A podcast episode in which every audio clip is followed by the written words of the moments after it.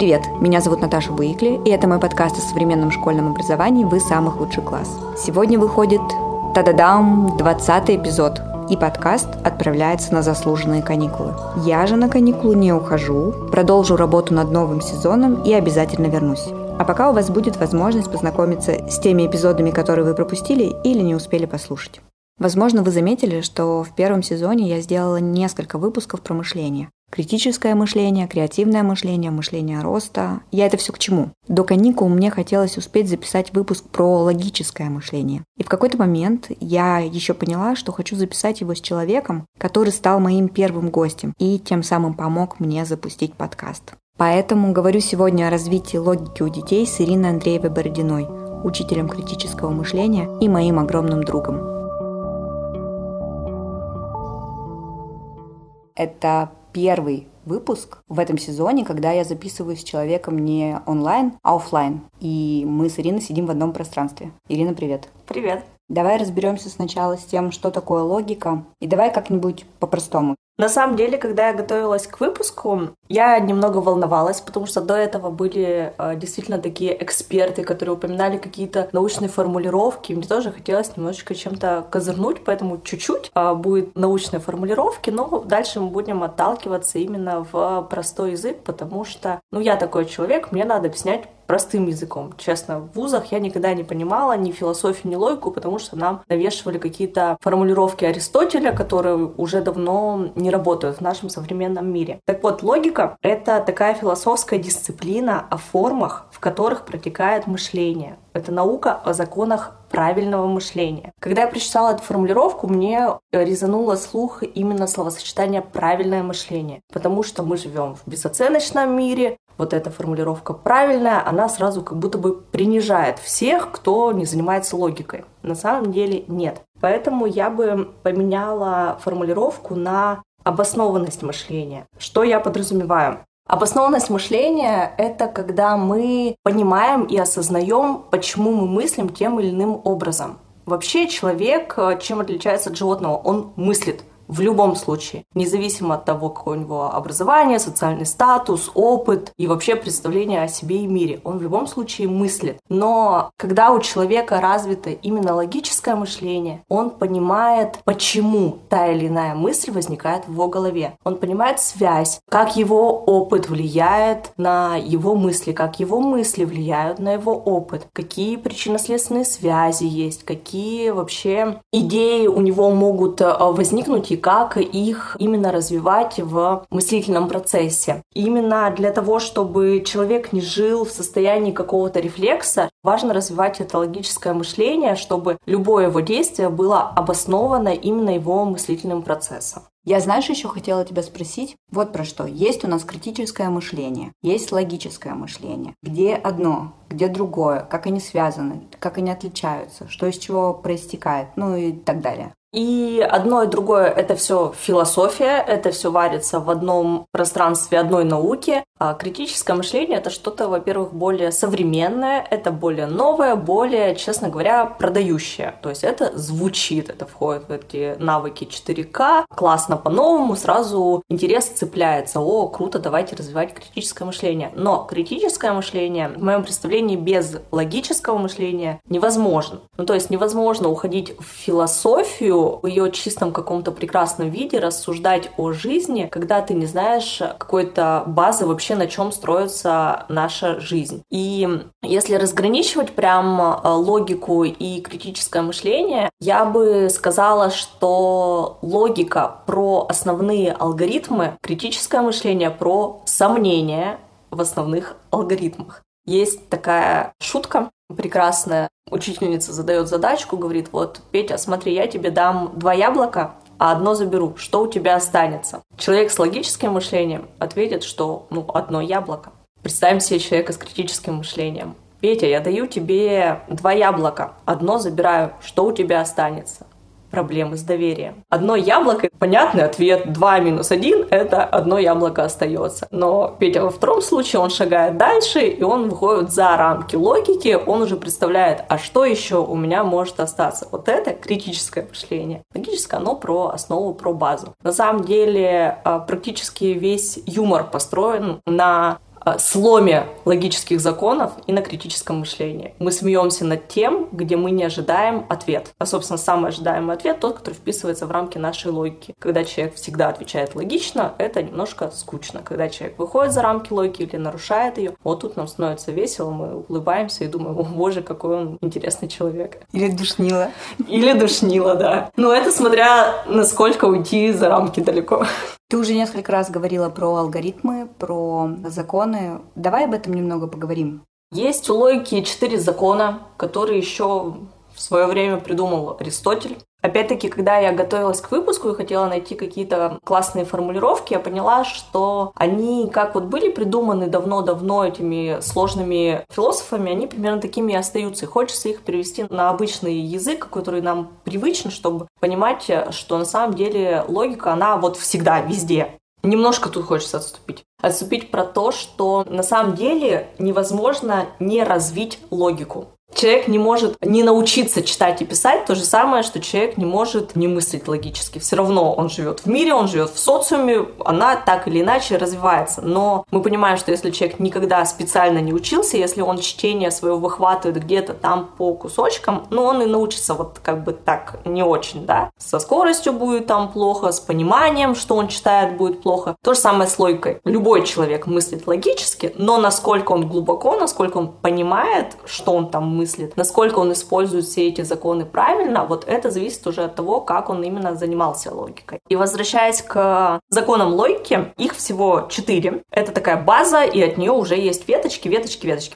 Первый закон — это закон тождества. Любая мысль должна соответствовать самой себе, то есть иметь конкретное значение и быть понятной и точной. То есть яблоко — это всегда яблоко. Независимо его рисуют, его слепили, это настоящее живое яблоко, его описали в книге. Яблоко, оно всегда яблоко, оно всегда подразумевает под собой только вот это значение. Понятный закон. Все мы это понимаем, все мы это используем. Как бы одно, оно всегда про одно. На самом деле нет. Как это все нарушается в нашей жизни? Например, приходит ребенок домой, мы говорим про образование, да, ну, пример больше на образование, чтобы понятно было и в рамках тематики. Приходит домой и говорит: я все сделал, все домашнее задание я сделал. Ну, мама говорит: окей, круто, все, отдыхай. На следующий день он приходит, а у него сплошные двойки. Ну, мама, естественно, претензия. В смысле, ты же все сделал? Но он как бы сделал, но сделал неправильно. Вот под этим «сделал» ребенок подразумевал, что он написал, все, вот страницы заполнены, галочки поставлены. Мама подразумевала под этим, что он все сделал правильно, что он завтра принесет, получит 5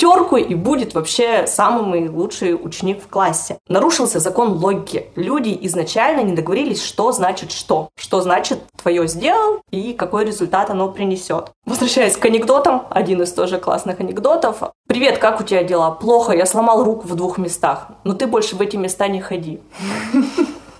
Да, это игра слов, многозначность. Все отсюда растет, когда люди не понимают, о чем они говорят, о чем они договорились. Из таких еще глобальных примеров, как это может прям влиять на нашу жизнь, да? Ну, то есть пример с домашним заданием, он вроде простой, все, мы научились на этой ошибке, дальше уже мама идет проверять каждый раз домашнее задание у ребенка. Сейчас очень много, допустим, нравоучений, каких-то психологических трюков, вообще советов, коучей, психологов, и один из таких советов звучит как: проводите время с ребенком. И вот мы представляем выходной, мама, папа дома, папа смотрит телевизор с ребенком, ну он там где-то рядышком сидит, мама моет посуду, заставляет ребенка прибираться, вместе домашку сделали, все переругались, целый день они провели вместе. Кажется, психологи говорят не про это. Психологи подразумевают какое-то более экологичное времяпрепровождение, более заинтересованное. Но они же провели вместе время. Провели. Все. Нарушается закон логики, и, соответственно, в каком дальше все наворачивается. Люди не понимают, о чем они говорят. А второй закон логики звучит как закон противоречия. Два несовместимых суждения не могут быть истинными. Любимая шутка. Меня родители учили невозможному: закрой рот и ешь. Первое утверждение говорит, что рот должен быть закрыт. Второе утверждение говорит, что ты должен есть. Невозможно есть закрытым ртом, чисто физически. Все, логика нарушена, как это делать. Из примеров, как это используется в том же взаимоотношении родителей и детей, точнее, как нарушается. Допустим, прошла контрольная, ребенок приходит домой, приносит 3 за контрольную, естественно, мама начинает разборку: как так, почему 3? И приводит в пример, что твоя подруга Маша точно получила 5. На что ребенок возражает: нет, у Маши тоже 3. Ну и логичный ответ родителя какой? Что меня твоя Маша не волнует. И вот оно противоречие прям рядышком, прям в 2 словах родителя. Сначала заявляется, что Маша волнует, мама интересуется, какую оценку получила Маша. И тут же заявляет, что нет, не волнует. Просто у мамы порушилась аргументация в этот момент. Естественно, она сразу отрубает этот закон. Она его перестает использовать. Если говорить глобально, такое нарушение закона систематичное, постоянное, оно влияет на, в первую очередь, на доверительные отношения. Потому что у ребенка формируется мысль, что ни одно изречение родителя, ни одна аргументация родителя, она не истинна, она не честна. Неизвестно, как в следующий раз отреагирует родитель. Петреновская, кстати, в ключе разговора о подростках говорит о том, что подростки просто в шоке от того, что это постоянно происходит, постоянно говорится. Родители, например, говорят: мы тебя любим любым, нам не важно, куда ты поступишь, но давай ты поступишь вот сюда. И вся их жизнь соткана из таких двойных посланий, и они просто не знают, что на самом деле от них хотят родители. Да, что на самом деле истина, что на самом деле правда, это остается неизвестно. 3 закон логики звучит как закон исключения 3.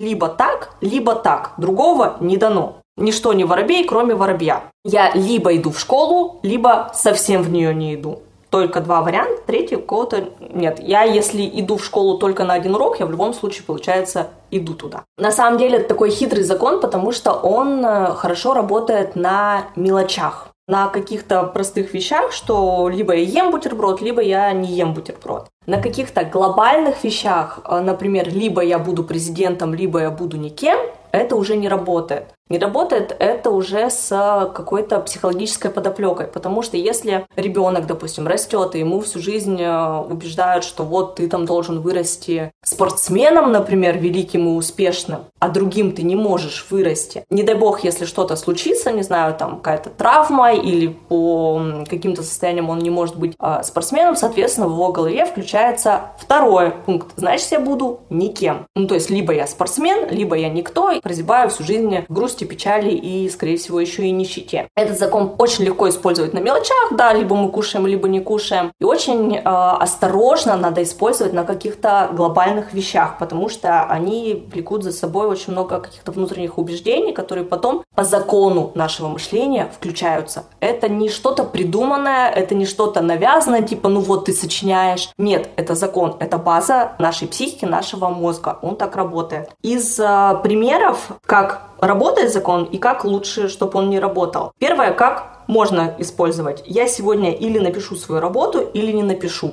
Либо я напишу завтра, либо послезавтра, либо через год. Окей. Как ему не стоит работать? Или я сегодня напишу свою работу, или уже никогда не напишу. Такая стандартная ситуация, никогда, и все, и человек сидит. А работа, тем не менее, висит у него над головой тяжелым крестом, и он понимает, что вот я какой ужасный, и работу не написал, и не сегодня, и уже никогда не смогу этого сделать. И последний закон логики из основных законов, закон достаточного основания. Тут мы сразу представляем себе какие-то судебные практики и презумпцию невиновности. То есть даже если человек заявляет, что он виновен, пока нет доказательства, пока нет каких-то фактов, никто его никак наказать не может. Как звучит закон? Чтобы что-то утверждать, для этого нужна доказательная база, логически вытекающая из утверждения. Если ребенок у доски говорит: «Не ставьте мне 2, я учил», это недостаточная аргументация, чтобы не ставить ему 2.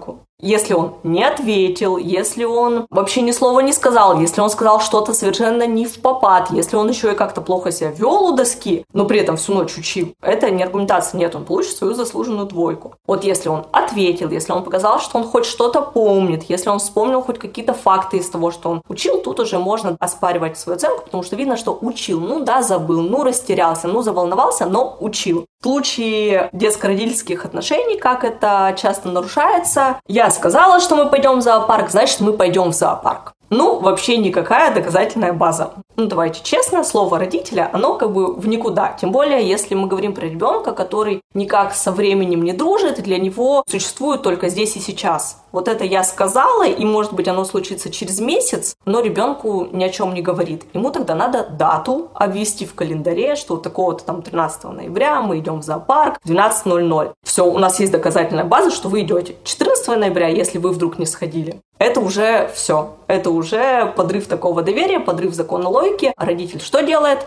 Обманывает. Надо следить немножко за тем, что говорите, что обещаете, какая доказательная база у ваших слов вообще имеется, кроме своего «я так сказал». А какие еще ошибки мы совершаем постоянно относительно логики вообще в нашей жизни обыденной и зачем стоит последить? Одна из таких ошибок — это то, что очень сильно имеет вес аргументация через авторитет, а не через логику. Ну, то есть если человек, какой-то заслуженный специалист, считается, что априори его мысли верны. При этом другой человек, абсолютно не специалист в какой-то области, может сидеть и наблюдать явную логическую ошибку и не мочь ее оспорить, потому что кто он такой, чтобы заявляться. Конечно, не говорю это к тому, чтобы следить вообще за чужими ошибками и оспаривать, но для себя надо понимать, что авторитет уже так не работает. Действительно, раньше исторически люди, допустим, с высшим образованием считались действительно самыми умными, потому что это была привилегия.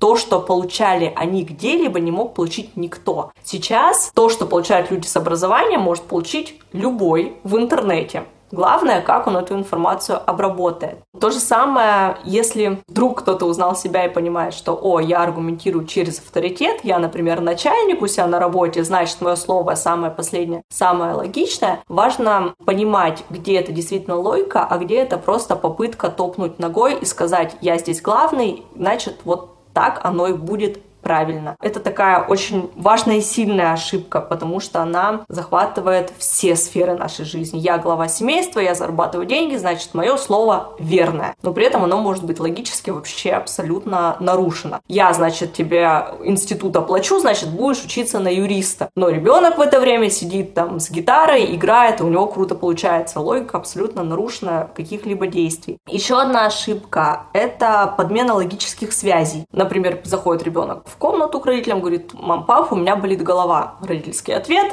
«Это из-за гаджетов». Хочется каждому родителю так ответить, и ребенок в этот момент счастливо отказывается от гаджетов и больше к ним никогда не прикасается. Это так не работает. У ребенка может болеть голова очень по многим причинам. Он, может, целый день не ел, у него была сложная контрольная, он перестрессовал. В силу возраста какие-то изменения, мозг и растет. Вот так случилось, мозг растет. Погода, в конце концов, может случиться, и вот. Поэтому история, что связь одно с другим и настаивать на том, что именно такая логика, невозможно. А в следующий раз он целый день просит без гаджетов, у него снова будет болеть голова, и что тогда будет? То есть все, аргумент теряет свою силу, поэтому вот эту подмену логических связей важно замечать и именно находить, возможно, правда из-за гаджетов. Но тогда надо отсечь все другие варианты и найти еще одно доказательство, проверить, будет ли болеть у тебя без гаджетов, будет ли болеть, если ты просидишь в них больше или просидишь в них целый день, но при этом будешь кушать. То есть все это надо проверять. И обратная история, когда мы пытаемся какие-то логические связи ввести, чтобы к чему-то принудить. Например, ешь морковку, будет кожа здоровая. Нет, это так на самом деле не работает. Очень хочется, чтобы ребенок ел эту морковку, но тогда надо найти какие-то другие аргументы. В конце концов, сообщить о своих чувствах и переживаниях и сказать, что в ней очень много витаминов. Пожалуйста, надо их тебе как-то чтобы они поступали в твой организм. Есть такая глобальная логическая, или точнее антилогическая засада, как иллюзия свободы выбора. Очень это каким-то культом стало. Мы всем даем свободу выбора, особенно детям, особенно с раннего возраста. Они постоянно что-то выбирают, в то время как взрослые сидят и ничего не выбирают, никаких решений не принимают. Ошибка это и иллюзия в том, что у детей нет никакой стратегической базы. В силу своего возраста, в силу своего развития они просто не могут, они еще не умеют, у них в голове ничего этого не сформировалось. И когда родитель, учитель, вообще кто-либо дает ребенку эту полную свободу выбора, при этом, давайте будем честными, родитель рассчитывает на то, что он сделает выбор такой, как хочется родителю, опять происходит подмена понятий, это иллюзия, это обман, такая медвежья услуга, потому что ребенок попадает в ситуацию неуспеха. А детская логика, она базируется на «хочу» и «надо». Ребенок живет и познает мир через «хочу». Я вот это хочу есть, вот это не хочу есть. Просто потому, что мне это нравится, это не нравится. Овощи мне не нравятся, я их не буду есть, мне их не надо. Невозможно привить ребенку полное сознание в том, что овощи есть надо в каком-то раннем возрасте. И также на буду.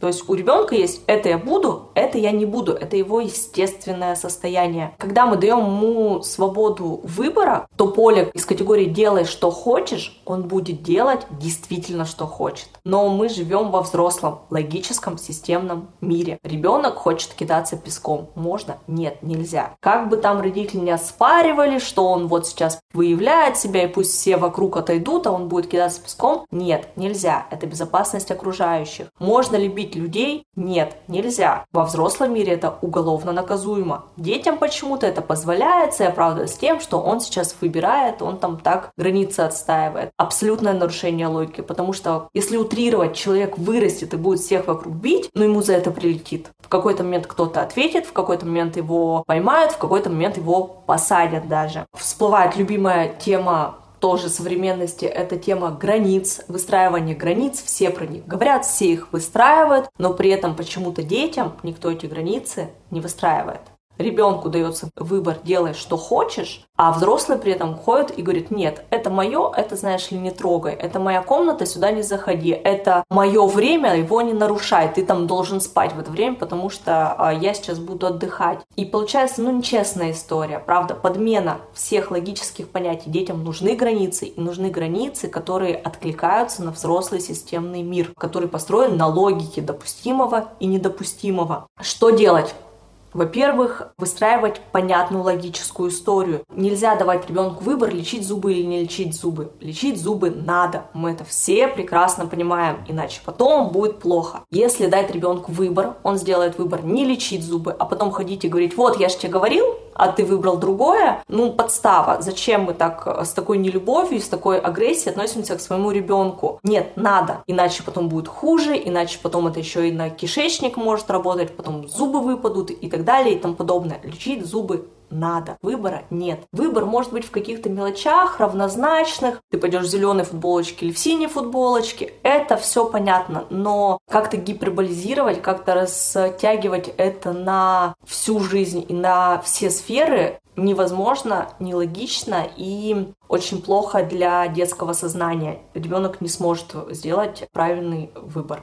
Я тебя слушаю и понимаю, что в большинстве своем мы совершаем логические ошибки. Скажи, как с этим справляться, как хотя бы сокращать их количество? На самом деле все очень просто, следить за своим языком. Действительно, это вопрос самоконтроля. Вопрос самоконтроля, на первое время. Потом все равно это все уходит в какую-то постоянную историю, уже становится привычным, когда понимаешь, о чем ты говоришь, понимаешь, что ты говоришь, вводишь в свою речь такие слова, как «я думаю, что», «мне так кажется».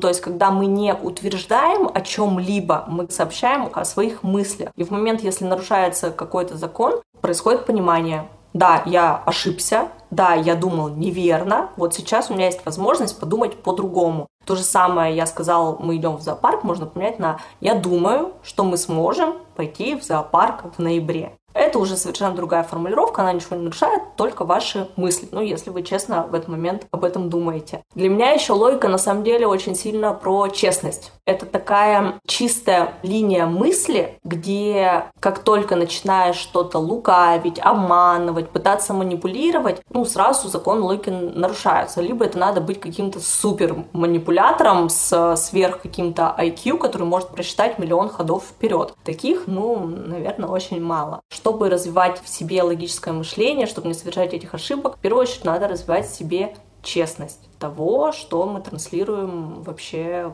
в окружающий нас мир. Давай теперь поговорим о детях. В какой момент начинает развиваться логическое мышление, вот этот переход от наглядно-предметного, наглядно-образного мышления к абстрактному, логическому? Когда это впору подхватывать и развивать логику у детей? Мышление ребенка, оно развивается сразу, с рождения. И мышление наше проходит такие стадии. Наглядно-действенное, когда я могу что-то сделать. Первое время дети выживают на каких-то инстинктах, на рефлексах. Я могу это сломать, я могу это зажать, это я могу кинуть, а это я не могу кинуть, оно тяжелое.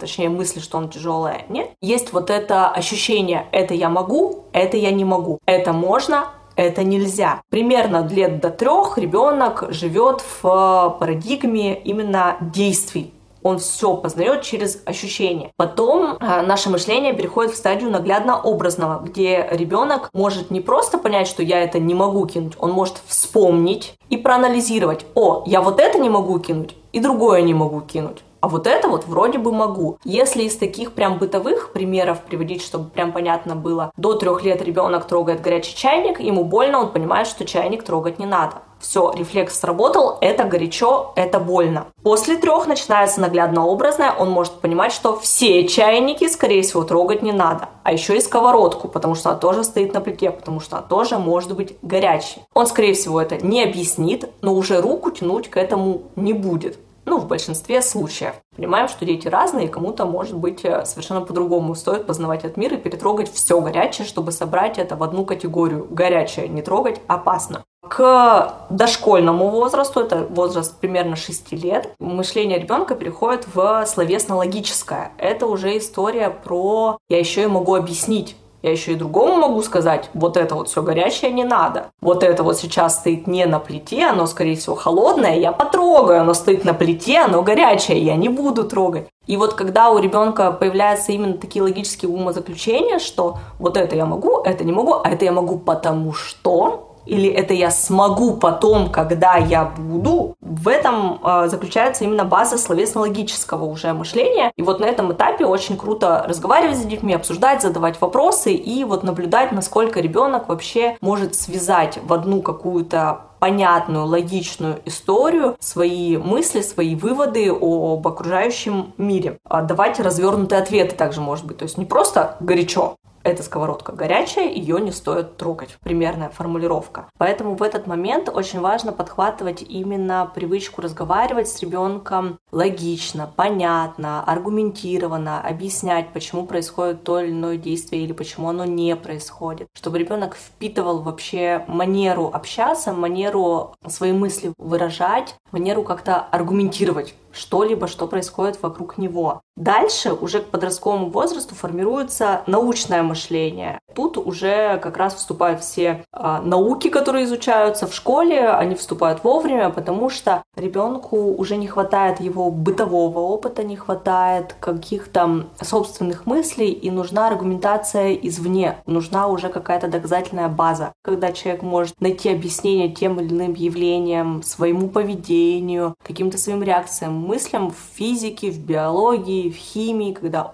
это происходит не просто потому, что сковородка горячая, это происходит потому, что 2 температуры соприкасаются, и вот такая реакция складывается. Про развитие на каждом этапе, конечно, есть свои какие-то игры, свои занятия. В принципе, это все в очень открытом доступе, потому что любой возрастной ценз на игрушках, тетрадках и так далее, он, в принципе, соответствует. Младший возраст — это какие-то сортеры, где ребенок понимает: вот квадрат в квадрат, круг в круг, мягкое сюда, твердое сюда. Более старший возраст — это все игры, где найди отличия, где в одну категорию объедини карточки с овощами, а сюда с фруктами. А дальше это любые лабиринты, на развитие пространственного интеллекта задания, и, соответственно, научная база, там уже тоже какие-то статьи, кроссворды туда же. Но это все нас окружает. Главное — просто брать, использовать и находить то, что будет интересно конкретному ребенку. Сюда же все судоку, все стратегические игры, если говорить о настольных играх, все словесные игры в формате тех же донеток, которые уже не раз рекомендовались, фильмы. Причем, честно, я пыталась подготовиться, какие фильмы про логику, и пока искала, что можно посоветовать, поняла, что любые, главное поставить себе задачу, найти в них причинно-следственные связи или найти киноляпы. То есть в момент, когда человек в начале фильма запомнил, что все происходит в средневековье, а потом видит в каком-то кадре кружку с кофе из Старбакса. Круто, все, логика развита, человек внимательно наблюдал и понимает, что одно с другим несовместимо. А сюда же все форматы детектива. архивов, то, что можно почитать, то, что можно посмотреть, все, где есть какая-то загадка, где не просто смотришь и забываешь на середине фильма, в чем вообще сюжет, а именно ищешь какие-то связи, уловки и пытаешься разгадать загадку раньше, чем это сделают в финале фильма или книги. Я, кстати, в детстве читала очень много детективов, надо признаться. Детские детективы серии «Черный котенок» и «Донцову». В какой-то момент я стала уже все раньше и раньше отгадывать того, кто является преступником. Очень крутые. Их, если сейчас найти, дать детям, вообще класс. Потому что они мало того, что были с загадкой, они были еще интересным сюжетом, их хотелось читать. Если ребенок подрастает, что-то еще можно добавить ко всему, что ты уже перечислила? Если прям совсем подрастает, я бы добавила еще какие-то сложные фильмы. Конечно, зависит от того, какие моральные ценности есть в семье, насколько вы возрастной ценз можете нарушать и насколько вообще в самом фильме этот возрастной ценз так или иначе проявлен. Крутой фильм с точки зрения логики «Начало», где просто надо следить за сюжетом так, что мозг работает нон-стоп. Крутой фильм «Облачный атлас», где тоже несколько сюжетов вплетены в одну, и чтобы разобраться, что к чему, это надо прям очень сильно напрячься. Потом еще погуглить, что он на самом деле имел в виду автор, и вообще понять, туда ты думала или нет. Мне еще нравится очень фильм «Вечное сияние чистого разума». Он очень лирический, он очень художественный, но сам сюжет запутан так, что все равно приходится следить, приходится понимать, где что с чем связано и почему это именно так проявилось в киноленте.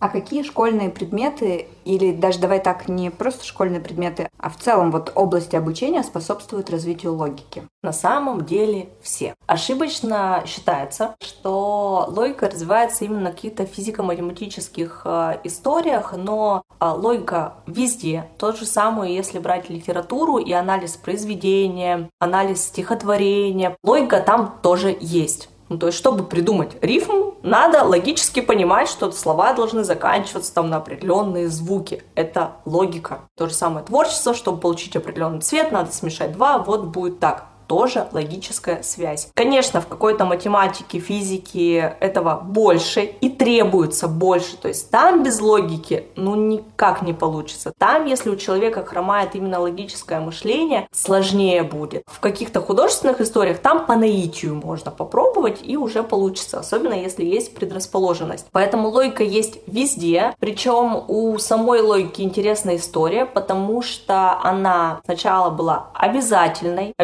в школах, обязательно в вузах, потом ее запретили на государственном уровне. Могу предположить, почему. Очень неудобный урок. Ну, то есть, чтобы люди мыслили, чтобы люди искали логические связи, казалось, что достаточно какой-нибудь математики, зачем им что-то сверх. Чтобы выполнять свои задачи, чтобы изобретать изобретения, которые кому-либо нужны, достаточно простых каких-то базовых уроков. Зачем им вообще думать о чем-то еще другом и понимать, что думают другие и как думают другие. Сейчас логика есть. Есть в некоторых школах, в некоторых вузах. У меня в вузе была логика, но она была такая очень скучная, про конспектирование, про решение задачек, когда, не выносилось срока ничего, потому что не было формата обсуждения. То есть мы приходили, решали, что-то конспектировали, уходили, все. А логика все-таки она должна происходить между людьми, чтобы они находили между друг другом какие-то еще связи. Сейчас развивается логика везде, по чуть-чуть, при этом это не отменяет того, что ее, конечно, стоит вынести в отдельный урок и добивать те зоны, которые не прикрываются математикой, физикой, русским языком, прям отдельно, прям в чистом виде. И это важно, наверное, в любом возрасте относительно школы и даже вуза, и даже просто взрослых людей. Я еще вспомнила, что у нас на уроках информатики были задачки. У меня сегодня вечер воспоминаний. Знаешь, такие задачки про переправу? Когда крестьянину нужно перевести с одного берега на другой, там, волка, капусту и козу, и даются разные водные данные. И нужно это сделать так, чтобы никто никого не съел. Вот мы такое шпарили на информатику, и мне кажется, это как раз-таки про это. Да, то есть это чуть-чуть есть везде. У нас была такая задачка, как пожарить на сковородке за 3 приема 3 котлеты, вроде бы, если я не ошибаюсь, при этом можно переворачивать по 1 котлете за раз. Что-то такое. Просто у меня воспоминания, что это было в школе, и мы решали эту задачу всей семьей. Все бабушки, дедушки, тети, дяди пытались ее решить, никто не мог. И решил в итоге дедушка, который был директором инженерного завода, то есть он не мог не решить. В классе я пришла тоже чуть ли не там одной из многих, кто смог решить эту задачку. Тут, кстати, на примере этих задачек можно опять увидеть разницу критического мышления и логики. То есть для логики мы решаем, кого как, правда, перенести, на критическом можем задать вопрос, а так ли нужна эта капуста этому крестьянину? Ну и дальше порассуждать вообще, кто он такой, чем живет и зачем ему нужна капуста. Я же говорю, душнилый. Я не думала, что о логике можно будет говорить так весело. Окей, давай будем уже подводить итоги. Скажи мне, пожалуйста, человек, который умеет логически мыслить, он вот какой? Он в первую очередь честный, по моему представлению, о чем я уже раньше говорила. При этом это не отменяет того, что человек может лукавить, обманывать, где-то даже самого себя, но сама его мысль получается честной и чистой.